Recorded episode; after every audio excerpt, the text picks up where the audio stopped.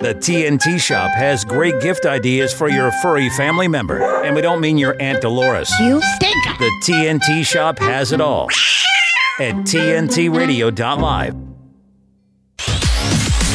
This is the Patrick Henningsen Show on TNT Radio. Welcome back, folks. Welcome back to this live broadcast. I'm your host, Patrick Henningsen. Thank you for rejoining us. We're in the second hour here on Tuesday. This is TNT, today's news talk. Appreciate you guys. We're going out on the live video and audio streams.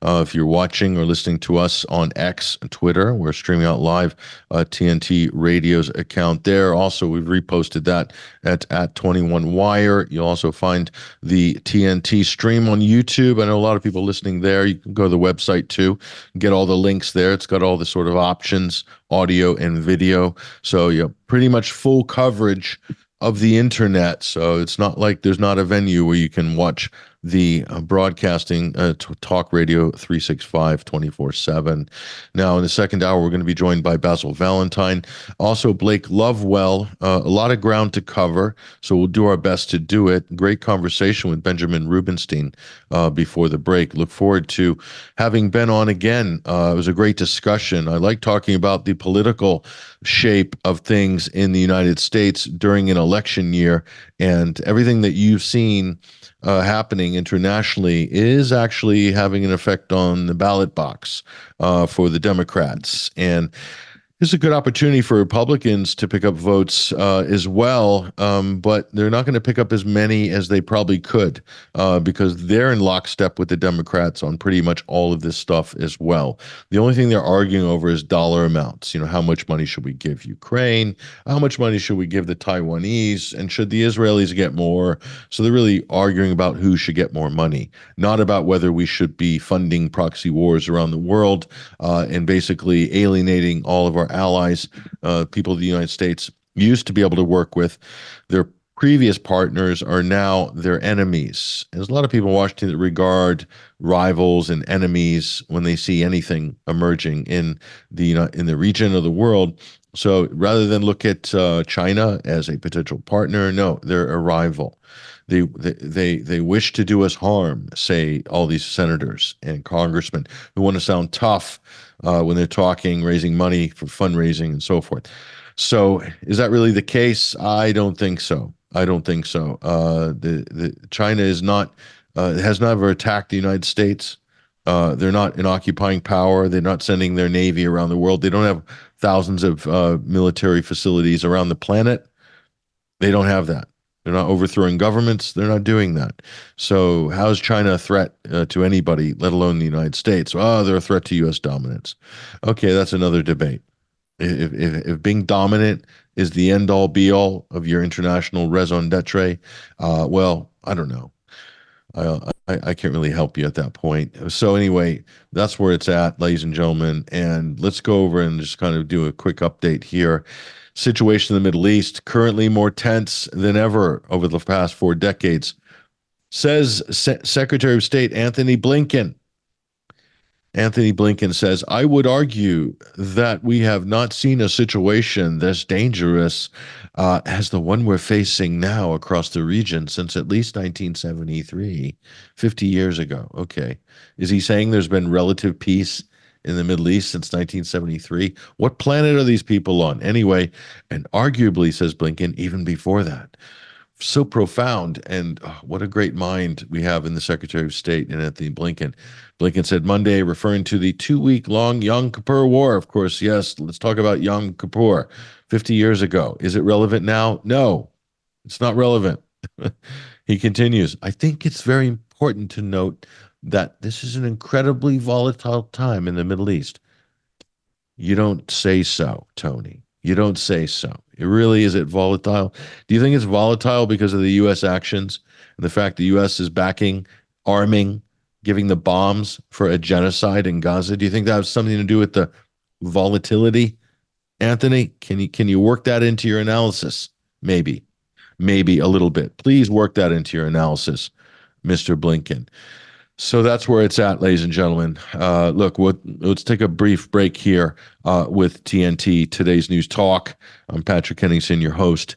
Uh, we'll be back in just a minute to connect Blake Lovewell for more more commentary and analysis coming right at you.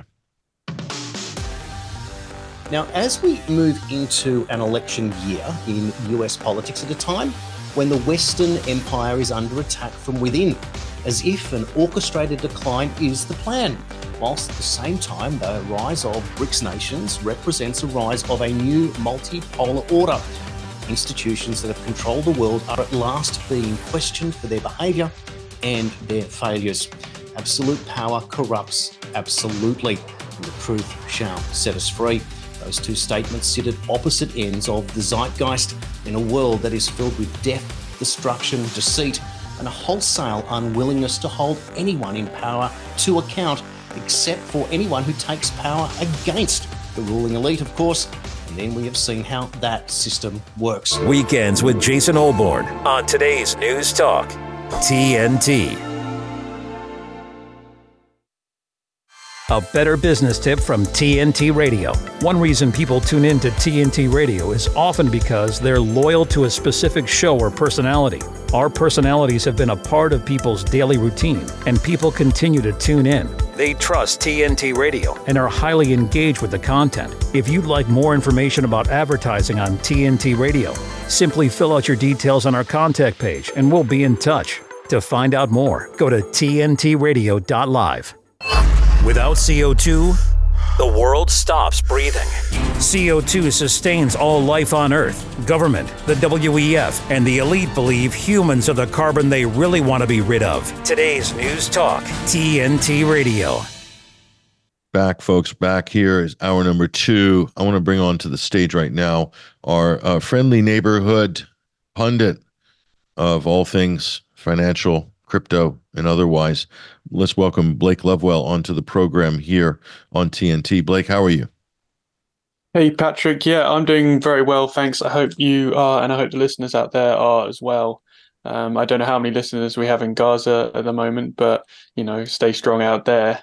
Um, but yeah, so uh, if we can just jump straight into it, I was really interested what you were saying before. You know, your message to Antony Blinken. Um, and I've been doing some research on a uh, forthcoming article uh, tentatively titled World War Grift. Um, here I'm digging into the uh, global um, arms manufacturing, arms dealing industry, um, and trying to put some flesh on the bone to um, delve into the depths of what's what what's going on. And really, um, the more I've been studying in recent um, weeks and months, you know, Gaza, as well as Yemen, and then um, what's going on in Ukraine as well. Um, it really seems to me that these conflicts are being uh, the the flames of conflict are being fanned for uh, profit. Um, of course, there are geo political uh, points, um, you know, uh, points of contention. Ukraine used to be in the Soviet Union, used to be part of Russia. Now it's kind of, you know, divided between the European and the Russian um, orders.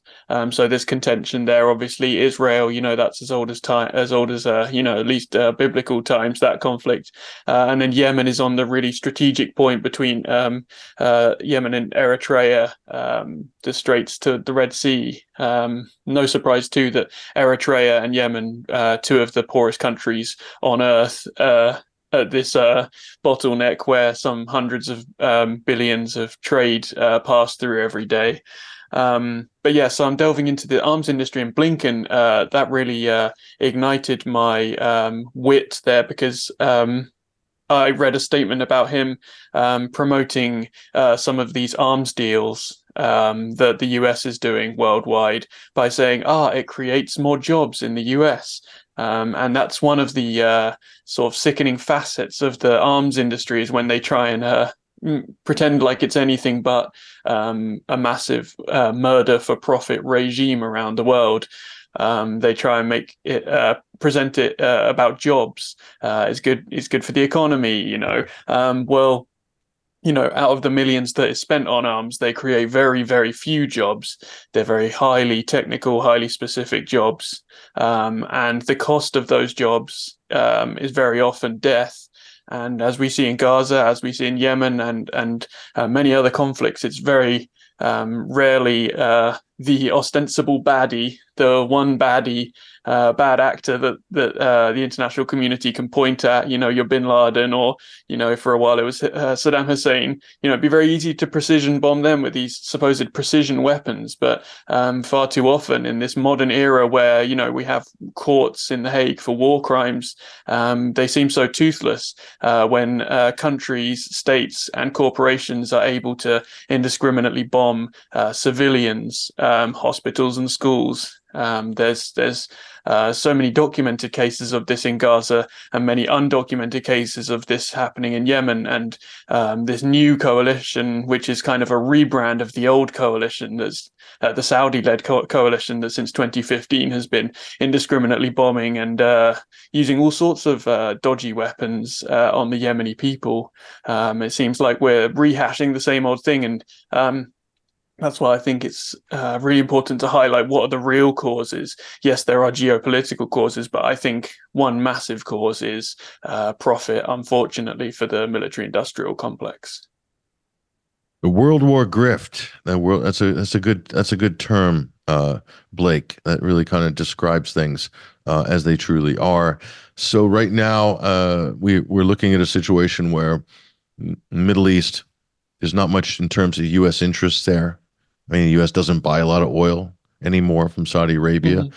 That's not mm-hmm. really on the table. Saudi, of course, puts the money in, buys T bills, buys U.S. debt, helps to float the U.S. reserve currency. But in terms of U.S. interests right now, like what are they? I guess the U.S. interest, Blake, the sole U.S. interest is supporting Israel.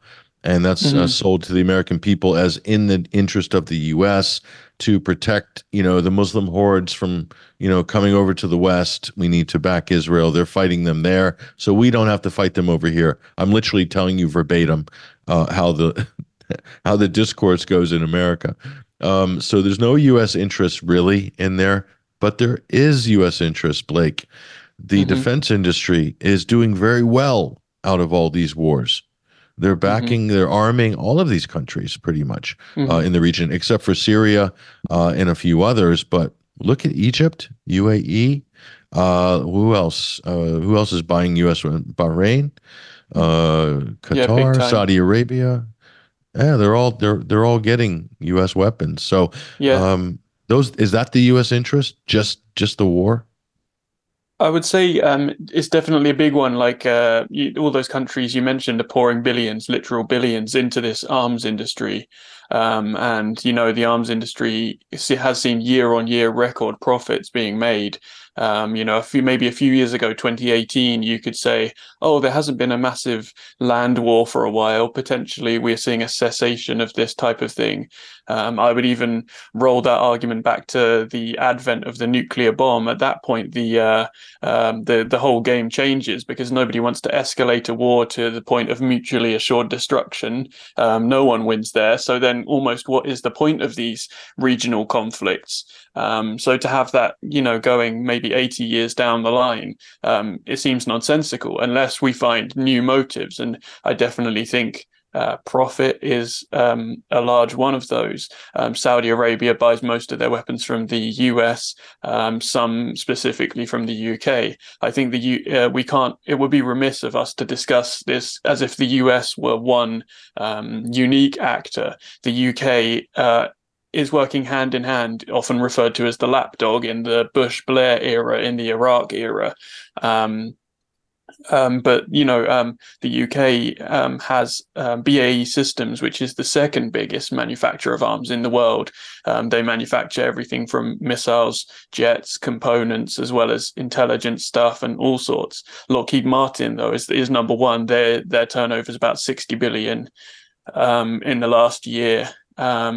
which equals the amount of uh, weapons that Saudi Arabia has bought um, from the US and UK over the same time period. So um, these are huge amounts of money, and and you know when you get into talking about billions, you kind of you lose um, you know the sensitivity to how much that actually is. Um, but I did a rough um, calculation that one billion dollars or one billion pounds is roughly five thousand houses uh, at the average house price.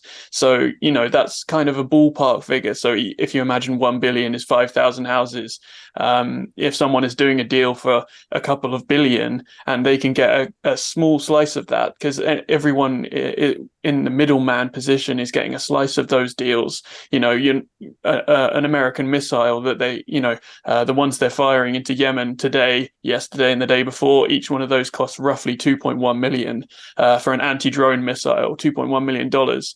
Um, if you if you term that in like in terms of food that they could be giving to um, you know starving Yemeni children that have cholera, a disease that was supposed to be eradicated decades ago, um, or to Gazan citizens or whatever, you know that would be a disproportionately huge amount to be able to give in aid. Um, and and every time um, you, we see this uh, pattern repeated in in Yemen, the UK uh, were were touting um, a couple of years ago this bill where they were um, sending up to 190 million pounds of aid, uh, and you know, on the backhand of that, they were supplying six million pounds of um, uh, sorry, six billion pounds of arms to Saudi Arabia to use against um, Yemeni uh, people. Um, and so, you know, it's it's giving with one hand, you know, this arms, this whatever, and um, arms ALMS, you know, as in food or sustenance or care. And then with the other hand, that's you know eight times larger, they're um, giving you know massive amounts of weapons uh, to the Saudis to destroy you with. Um, and those arms deals benefit everyone, and there's a reason why um, there's so much lobbying and and you, you, know these billion dollar it's one of the biggest industries in the world the arms industry um, yeah it doesn't make any sense to us as people with a, a moral compass so um, yeah we really have to delve deeper i think uh, to understand the causes of today's conflict no, absolutely, absolutely. Look, there's uh, there's a lot of ground to cover there. Certainly, uh, the situation right now um, in, in, the region is not good. Uh, it's threatening to draw the United States into a wider conflict. There's a lot of people that are going to be happy about that. Let's be honest a lot of people that want that to happen uh, in Washington. So, but mm-hmm. uh, it would be a disaster, I think, on a number of different levels, uh, including for the United States, because they wouldn't be able to recover their position in the region. Um, anyway, though, financially, though, uh, Blake, you've got the issue of oil, you've got the issue of gas internationally. There's already disruptions here there's already price spikes, especially in Europe, uh, potentially with regards to, let's say, the closure of uh, the Bab el Mandeb Straits or uh, no traffic going through the Suez, the increasing cost of shipping stuff around uh, South Africa, all the way around the continent. And then over uh, in the United States, uh, you know, they're shipping fracking LNG over to, to Europe as well. Biden's come in and said, no, no, we need to halt that because fracking is not green. I personally oppose fracking because uh, I think it's a very dirty way of making natural gas. Uh, but uh, so there's all sorts of potential disruptions here. We're already seeing the makings of some potentially bad economic outcomes uh, in this election year, Blake. Uh, could hmm. this be exacerbated by a conflict? If so, what's going to happen then? Well, 100% it could be exacerbated. It already is being exacerbated in the very short term with shipping. We're seeing uh, insurance prices uh, rocketing, not just rising, but rocketing. Um, those those prices, along with a bundle of other prices involved in shipping, will be passed on to the consumer um, as you know, there's more fuel. A 36 week journey, not a 26 week journey, is uh, you know a massive increase um, all round in cost. Um, and what that passes on to the consumer is inflation. Uh, inflation, which um, you know, if we're kind of pivot into the economic sphere, the, the uh, governments around the world can't really control inflation. They've proven that um, inflation is very sticky, particularly in stuff like, uh, you know, that the regular Joe is really feeling. Uh, your food at, at, the supermarket or restaurant is, uh, you know, running at about 10% inflation, as much as they can massage the core CPI figures and try and bring it down and say, oh, inflation's actually going down. Um, uh, Paul Krugman will post a, a, tweet saying, you know, inflation's actually gone down. So I don't know what you all are talking about, but he's using in, insanely massaged statistics. Um, if you use the same statistics that were used in even the 1990s, uh, inflation for the regular person is running at about 10%, i.e., your savings are eroding by 10% a year if you do nothing, or prices are and or prices are rising 10% in the same year so um, that inflation is not under control.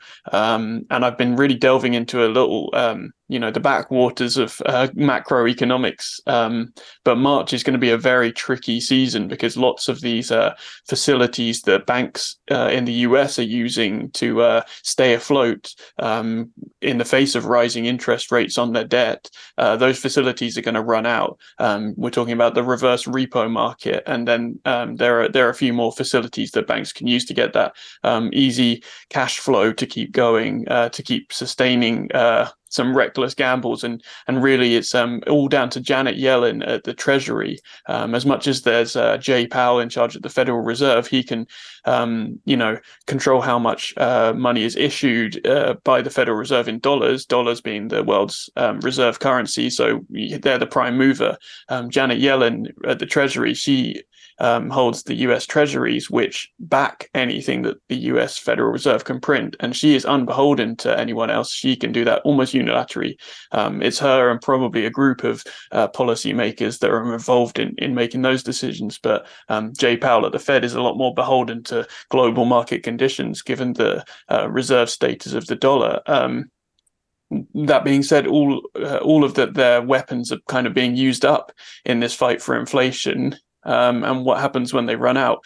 Well, they have to allow some sort of correction. And, uh, you know, looking at my crystal ball, um, seeing lots of these things backing up in, into into March of this year, I think that what they'll do is allow a few more uh, small regional banks to collapse, um, and this will create a minor economic crisis. Um, minor because it's controllable by them the too big to fail banks, you know, everybody's favorites, the JP Morgans, the, you know, the good guys who we love uh, supporting with uh, taxpayer money over and over again in their malfeasances, um, they'll be allowed to um, access certain um, facilities that will allow them to keep going. They'll also be allowed to gobble up more and more smaller banks, uh, regional banks that are already under the water, um, given that uh, interest rates have meant that they cannot afford to sustain the cheap debt that they built up during the COVID era.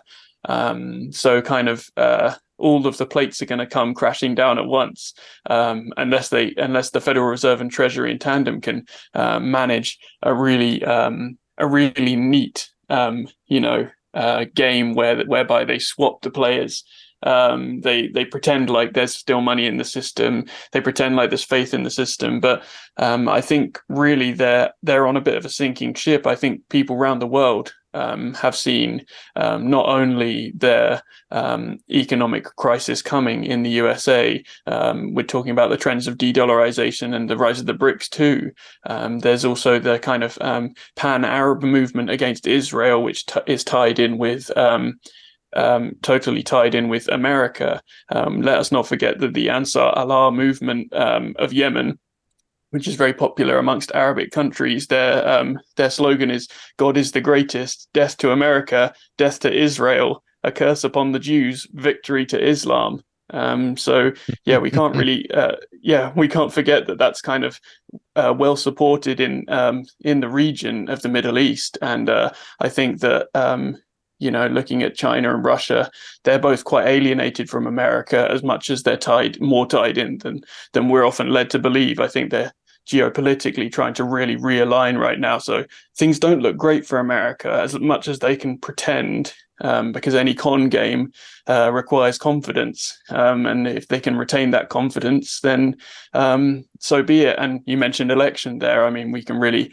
uh, go on a new tangent there. So I won't get started uh, with uh, with my crystal ball there. No, I'll just I'll just I'll just uh, add to what you said, uh, Blake. Is that mm-hmm. it sounds like in terms of the Fed, in terms of the U.S. government, um, they're going to do anything possible to avoid a major interest rate hike um, because that's going to, you know, we're they're all addicted to cheap cheap, cheap capital. So I mean, this is the you can, they're the biggest drug dealer in America. They deal dollars um, at a low a low cost. So I think that's that's one thing that I see uh, is nobody wants to have a major interest rate hike. That's what actually needs to happen. I don't think they hiked it enough before, uh, and we still we still have the inflation in America. It's crazy. Um, so there's there's some developing world countries that have a lower inflation rate at the moment than than the United States. So I think they've kind of failed in that department. So that's mm-hmm. going to be one. That's still that's still going to be an issue. Gas prices are down in America. Um, that's going to be good for the Biden administration, but not really because there was so much pain that was suffered the last two years. So, so people mm-hmm. have long memories in terms of pain mm-hmm. inflicted by the government policies, like canceling yeah. pipelines and like yeah. you know doing all these things, the things that Biden has done. So it's going to be an interesting one, Blake. We just got a minute left. I want to get your final thoughts before we go to break. Uh, go ahead yeah, the statistics are really bad for Biden. You know, you, I don't think you can pull off the usual tricks of buying buying votes with you know promises here uh, or with a miraculous stock market growth that we're seeing now. That's really confined to the stock market, and it's a feverish growth. Uh, a maniacal gambler laughing at the slot machine as his very last quarter goes in, uh, betting it all. Um, so yeah, my predictions are, uh, you know, come back in March and we'll see what what the heavens is going on there. Um, but yeah, um, yeah, I yes. hope it all uh, comes to a peaceful, uh, a peaceful conclusion. Um, whatever, whatever happens in the geopolitical sphere uh, for Not us, too- the regular people. Not too much uh, not too much volatility blake. Uh, i wish i could say that uh, i'm not uh, seeing the all the telltale signs of this though uh, in the immediate horizon. Certainly we see it. Bitcoin's been a bit volatile as well. Little a little bit of a roller coaster ride of recent. Not a bad thing for the crypto community. They love the roller coaster, Blake. The crypto mm. community love lo- they love a good ride, don't they? In the crypto totally. Community? They, they love they love a bit of punishment. Um, uh, and yeah, the ups and the downs. You can win on both the ups and the downs. They've learned from the baddies um, mm. in in, in uh, Wall Street uh, how to do that. Um, but yet they're doing it with new technology, and uh, yeah, we'll we'll be doing a crypto episode soon, so we can really delve into um, what's going on there because uh, it's super interesting, and and I do think it ties into a lot of uh, these themes, mm. you know, such as de-dollarization. Um, Certainly, but it's it's a it's yeah, a very murky sphere. We're going to go down there. We're going to we're going to go there very soon with Blake Lovewell. Looking forward to the World War Grift uh, piece that you have you're working on. We'll mm-hmm. publish that at 21st Century Wire. We'll also be letting people know when Blake's released that. We might comment on a few things when we talk to Blake next. But uh, Blake Lovewell, ladies and gentlemen, a great contributor uh, to this program and also to 21st Century Wire.com. We value his commentary, his opinion, and analysis. Let's take a break right now. We're going to go after these messages, connect with our intrepid correspondent on global affairs, Basil Valentine, coming up in just a few. I'm Patrick Henningsen. Stay there. Our beautiful world is changing, withering, dying by the hands of those who don't value nature, even though we all depend on it for life itself. But there is hope. Together with caring friends, the Nature Conservancy can restore our lands, heal our waters, and save our wildlife with big solutions only nature can provide. But every day we lose more of the places we love, and we urgently need to save endangered lands, waters, and wild species. The actions we take today will determine the tomorrow we leave to our children and grandchildren. The water they drink, the air they breathe, the beauty they experience.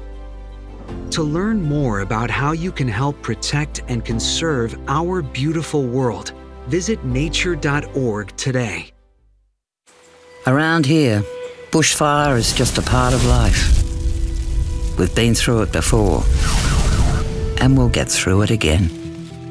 The people here all look out for each other. We're a community that does its bit to plan and prepare to keep everyone safe. We live with bushfire, so we live bushfire ready.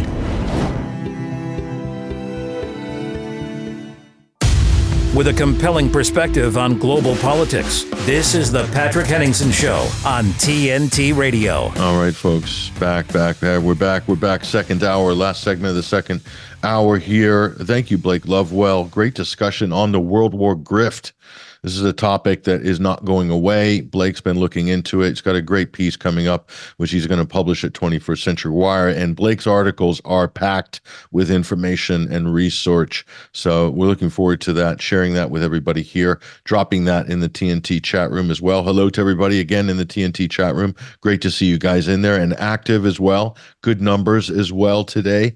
But uh, let's pivot right now back to uh, Middle East, back to world politics, UK politics. Basil Valentine, our intrepid correspondent, joining us on the line right now. Basil, how are you doing? Very well, thank you, Patrick. Good to be with you, and hello to our viewers and listeners all around the world. So, Basil, what is the latest right now uh, in the Middle East? And I want to get over to the UK political reaction. There's been some developments on this. I've seen Lord Cameron the foreign minister.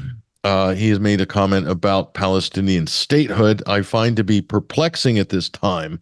I want to get your take on that. But just on the ground right now, what is the situation uh, in, in Gaza? Well, the hot news on the diplomatic front is that a draft peace proposal has been put to both the Israelis and Hamas uh, by the Paris conference uh, Mohammed Nazzal of the Hamas Political Bureau, speaking on Al Jazeera a couple of hours ago, said that the Hamas Political Bureau is now going to study the proposal before traveling to Cairo to continue their negotiations with Egyptian and Qatari mediators. Um, the talk, of course, is of a ceasefire. 45 days has been mentioned. But Hamas say they are only interested in an agreement that leads, even if it's in stages, to a permanent ceasefire. They cannot accept the so called humanitarian pause if it means the bombing is going to continue. They also require the complete withdrawal from Gaza of all Israeli troops and the allowing, of course, of humanitarian aid into Gaza. Uh, interestingly enough, a couple of those demands are exactly what the ICJ is calling for. But uh, unfortunately, uh, it looks as if the Israeli war cabinet uh, and then the larger so called security cabinet uh, is likely to reject it. The major sticking point remaining the duration of the pause in the fighting. Israel is coming under increasing pressure domestically to do more to try and secure the release of the hostages, even though uh, Benjamin Netanyahu said in his interview with Douglas Murray uh, yesterday that basically he didn't really care about the fate of the hostages and that winning the war was more important. Um, nevertheless, the hostages are an important bargaining chip in all this. And certainly from Hamas's point of view, uh, apparently, starting with women and children, they are willing to release all the Israeli hostages if it leads to a permanent ceasefire. However, although a ratio of 1 to 250 has been suggested in terms of the uh, prisoner swap on both sides, 250 Palestinians held in Israeli jails for every uh, Israeli prisoner held by Hamas. Um, there are substantial elements of the Israeli government who do not want to see the mass release of Palestinian prisoners who would veto it. So, a couple of big sticking blocks here. And um, although it might be achievable in stages, seems to be a lot of distance between the two sides still. Yeah, so I saw that. Uh, I I don't think it's I don't think the you know fifty uh, Hamas releasing 50 uh, Israeli hostages. Uh, some of those are military, by the way, um, uh, in exchange for 250 Palestinians that have been held in administrative detention in the gulags in Israel. Not a bad deal. Not a bad deal. Because look, if, if it accelerates a cessation of hostilities, then why not take it? Uh, they get what they want. The other side gets what they want. But it's funny that um, Israel always has this problem. And you know what the headlines are going to be, Basil? You know how this goes. Um, Israel will go to the media and to the world, to the U.S., saying, We offered them a good ceasefire deal. And like always, the corrupt Palestinian leadership rejected this great deal that we offered them. Have you heard that one before? Uh, we heard it at Oslo. We heard it when Ehud Barak famously went to Camp David with Yasser Arafat just before the end of the Clinton presidency. So we've heard that a lot in the past. Um, you know, the problem we've got, of course, is that substantial elements in the Israeli government who were at the settlers' jamboree earlier this week, uh, far from withdrawing from Gaza, they want to settle it. They want to take it over. They want to steal it, basically. So, you know, on the one hand, you've got international mediators uh, saying, well, including supposedly the US, saying, well, you know, Israel is going to have to withdraw from Gaza uh, at some point from the rubble. Uh, you've got, you know, large parts of Israeli government and society saying, no, we, we want it for ourselves. So there's a huge gulf there, as well, of course, as uh, the fact that this deal, if it leads to a permanent ceasefire, would mean that Hamas continues to exist, whether or not they are part of any future government. Um, you know, is a moot point. You know, I don't think the Americans would find that acceptable, but uh, the Israelis want to, or so they say, they want to eliminate Hamas right down to the last individual right down to the guy who cleans the tunnels and the bloke who does the Letraset or whatever, you know, um, and a ceasefire that came into force over the next week or so, if it was to become permanent, would mean that the vast majority of senior Hamas commanders and of the people who've been doing the fighting uh, on the ground and underground in Gaza would remain alive. So Hmm. And stronger than ever, uh, uh, Basil, and and and battle hardened. They've taken the best shot. Uh, and they'll they'll make adjustments, won't they, in terms of their defense, uh, like they have after past bombardments. Uh, only this time, um, they're going to have the support of a lot more people uh, around the world for their resistance. So, ha- haven't Israel really legitimized Hamas as much as anything after this genocide that they've carried out in Gaza? Well, it's very interesting because Israel, obviously, and a lot of Western nations, including the UK and the US, designate Hamas a terrorist organization. In which case, if you're dealing with terrorists, it's a branch of criminality. So, therefore, Hamas should be, in the language of the West, treated as a criminal organization rather than a national government. And you can't have a war against a criminal organization. You can only really have uh, police like activities to arrest. So we've got a war against uh, against who exactly?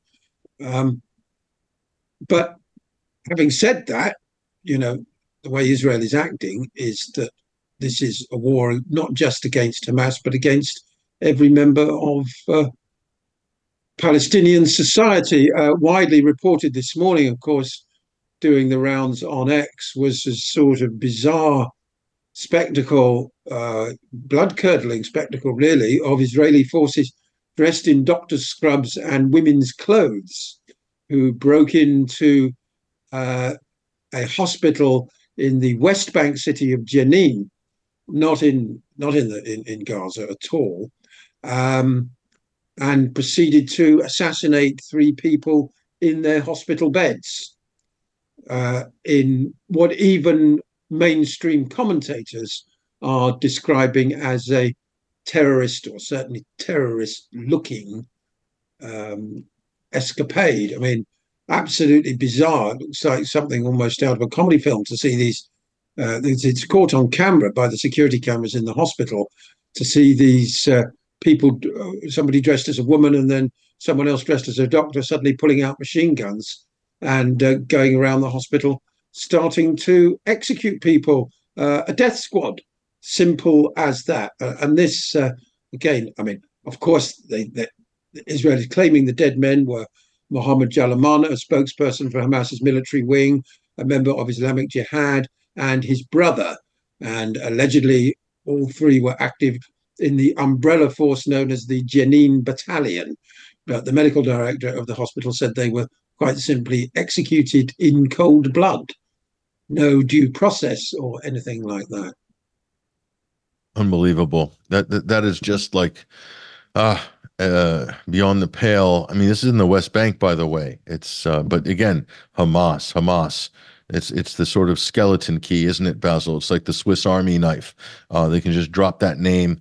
They're they're even going after the UN uh, uh, Relief and and Works Agency, uh, providing humanitarian aid uh, to the Gaza Strip, uh, calling them a terrorist organization, claiming that 10% of this UN relief agency are linked to or affiliated with or connected to Hamas. Therefore, we must defend, uh, defund them and destroy this agency. It's a terrorist organization. This is literally what they're saying uh, across the Israeli and U.S. media uh, at the moment. It's unbelievable. And there was a dreadful propaganda cartoon in the Washington Post this morning uh, depicting a, a UNRWA relief truck with uh, a graphic on the rearview mirror saying, you know, watch out, terrorists may be closer than you think, um, copying the uh, warning sign that a lot of trucks carry, you know, indicating that there may be children or pedestrians uh, that the driver of the truck cannot see. Um, but of course, you know, Hamas has been the government of uh, the Gaza Strip for several years, and the relief agency provides jobs to thousands of people it's inevitable that some members of the relief agency would also be members of the governing party. Um, you know, just as in China, there is huge membership of the Communist Party, and in the United States, a lot of people belong to the Democratic Party or the Republican Party. Um, that doesn't necessarily mean that anybody in the United Nations Relief Agency had anything to do with plotting October the 7th or taking part in it. Uh, it simply means that, uh, perhaps reasons of their own career advancement or whatever, they are supporters of the government party who won elections the last time they were allowed to hold any. Very telling indeed. Very telling indeed. Now, uh, United United Kingdom uh, David Cameron, this uh, new type of foreign minister who doesn't sit in the House of Commons but lives over in the Lords, Lord Cameron, as he's now known, uh, he's weighed in with a pretty big statement. But how significant is this, or are we looking at PR damage control? Uh, he's talking about a Palestinian state. What do you make of this?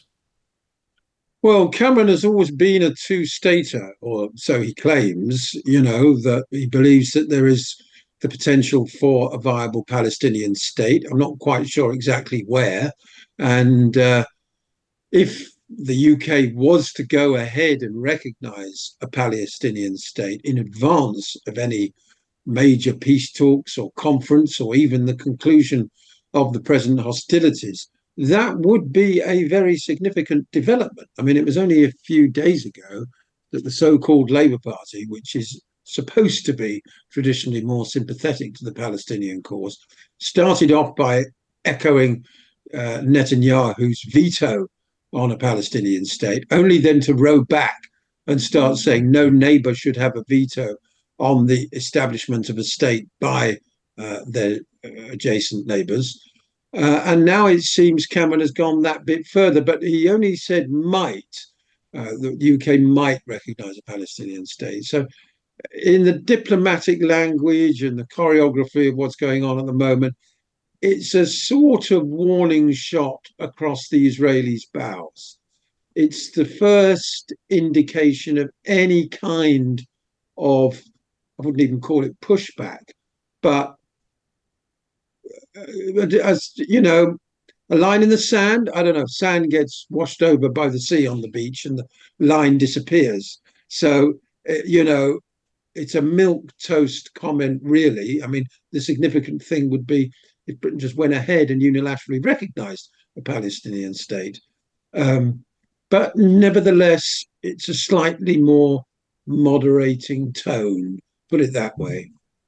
It would be interesting, you know, Basil, with this uh, genocide convention, uh, if if, if a, a, vote does go after South Africa's uh, preliminary uh, ruling, if a vote does go to the UN Security Council, let's say the United States vetoes it, Britain abstains, etc., then gets kicked over to the UN General Assembly under United for Peace resolution, they will vote as well on a ceasefire. Uh, and they might vote for some other things as well that are going to go along with that. One of them would be uh, admitting Palestine as a UN member. Okay. Now, that would yeah. be interesting because if that happens and suspends Israel as a UN member, if that happens, it will be interesting to see how Britain votes on that issue when it arises. Will it be consistent with David Cameron's statement or will they do a U turn? That will be very telling. So put that in the margins uh, on your notes for the future uh, as something to look at in the future. But I- am guessing they won't well, vote uh, recognizing a Palestinian state. No, I, I, I can't. To be honest, I mean, I hope it happens, but I can't see it happening outside of the sort of major peace conference that people like the Chinese are calling for uh, at the end of hostilities, which I think would be great to see. Um, but uh, whether or yeah. not it would have the bona fide participation of the Israelis is another matter altogether.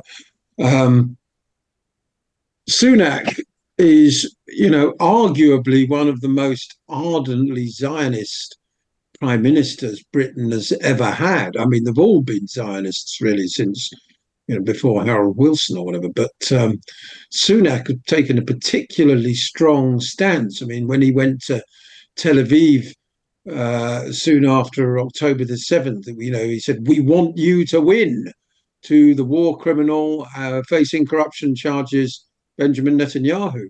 Um, and claimed that the people of Britain stand with Israel, which of course they don't. The vast majority of them do not. Uh, and he's since then he's doubled down. It mm. seems. Uh, you know, it is interesting that Sunak's own religion and ethnicity are uh, Indian and most notably Hindu. Uh, the name Rishi is a, a, term used in Hindu spirituality to note some to denote somebody of tremendous spiritual stature they are called a rishi, but these names are appropriated by Indians for their children. Now, we know that the global south has all but unanimously uh, supported the Palestinian cause over the last few months, but not India, at least not Hindu India under Modi, because uh, they feel that they have the same sort of ethno nationalist ideology as Zionism, and one wonders the extent to which that uh, additionally affects Rishi Sunak's thinking. Mm. That's just true. This is true. They have a similar sort of ideological bent there. We're talking about the Modi government uh, and the BJP and the sort of Hindu nationalism. Uh, That's Tulsi right. Gabbard. It's the only. Yep, go ahead. Yeah, I mean, Modi and Netanyahu are quite close, mm. and uh, you know, India is the only interesting it's in BRICS, of course, um, with South Africa, who've led the genocide charge. Um, but uh, India is far and away Israel's best ally in the global south, put it that way, until the advent of Milei.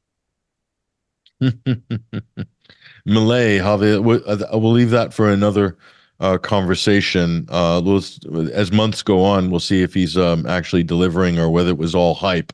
Uh, that he was the greatest libertarian on the pl- face of the planet, like literally the libertarian messiah. The the the the the right and right wing in the West have been treating him like he was the sort of you know the libertarian messiah, riding into Buenos Aires on a donkey. You know what I mean? So, um, or maybe not. Maybe riding in on a sort of Chevy uh, SUV, blacked out SUV, but that's another one. So yeah, he's, um, quite a, he's quite a character, isn't he? Um, yeah, he but he, that is a different subject. I just want to get back to Gaza. Uh, the population is at the border of famine, according to the World Health Organization spokesperson Christian Lindmeier, uh, speaking at a briefing in Geneva today. He said a convoy had tried to reach Nasser Hospital in Khan Yunis this morning with patients, healthcare staff, everybody there needing food, but the very needy population uh, before the truck reached Khan Yunis took the supplies. The incident shows how dire the needs are, he said.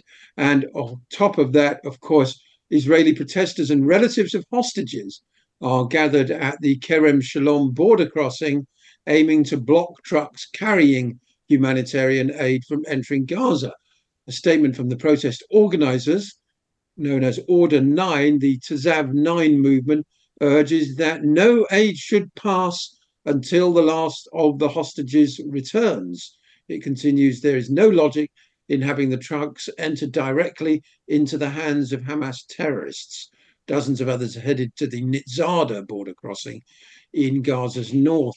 Now, of course, uh, if these protesters are allowed to prevent humanitarian aid getting into Gaza, I mean, it's one thing to wave placards at the side of the road while the trucks go by. It's quite another if, you know, your actions actually prevent the trucks getting through, because that, of course, is another direct contravention of the ICJ ruling.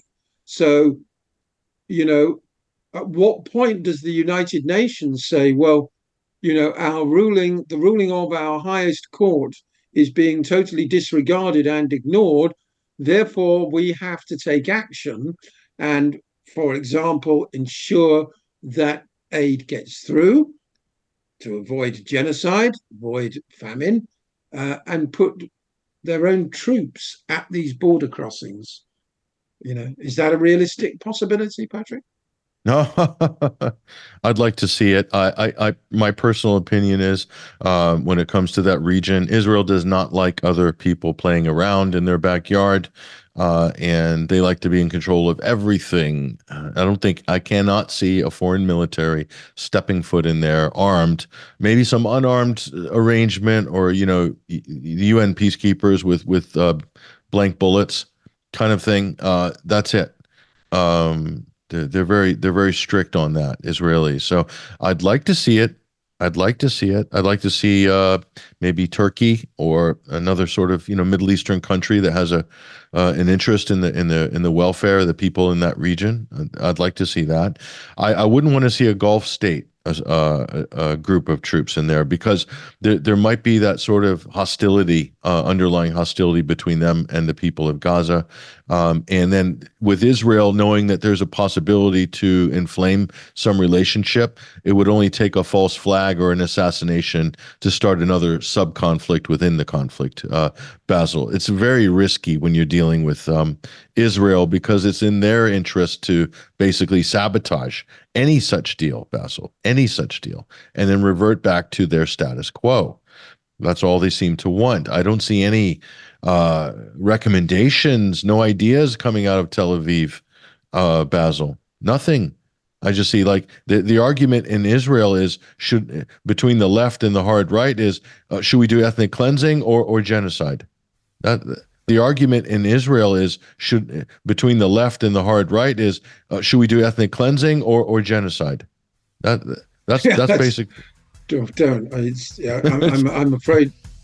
Yeah, no, I'm afraid you're right, and and they've totally disregarded the ICJ ruling, and they've been given cover not just by the British and American governments, but by the media as well. This is very. They, they have they have they have Basil Valentine. Thank you for joining us on TNT this week. Amazing insights, great reporting. Thank you. Thank you, Patrick. There he goes, ladies and gentlemen, and Basil Valentine, Blake Lovewell, uh, and also uh, our guest Benjamin Rubenstein in the first hour as well. Great program, everybody. We got a big, big show for you tomorrow. Special guest lined up. I'm looking forward to it. You will be surprised when you see who we have on screen, and we're going to get into the issues in a way we haven't before. Take care, everybody. All the best. Patrick Henningsen, your host, signing out.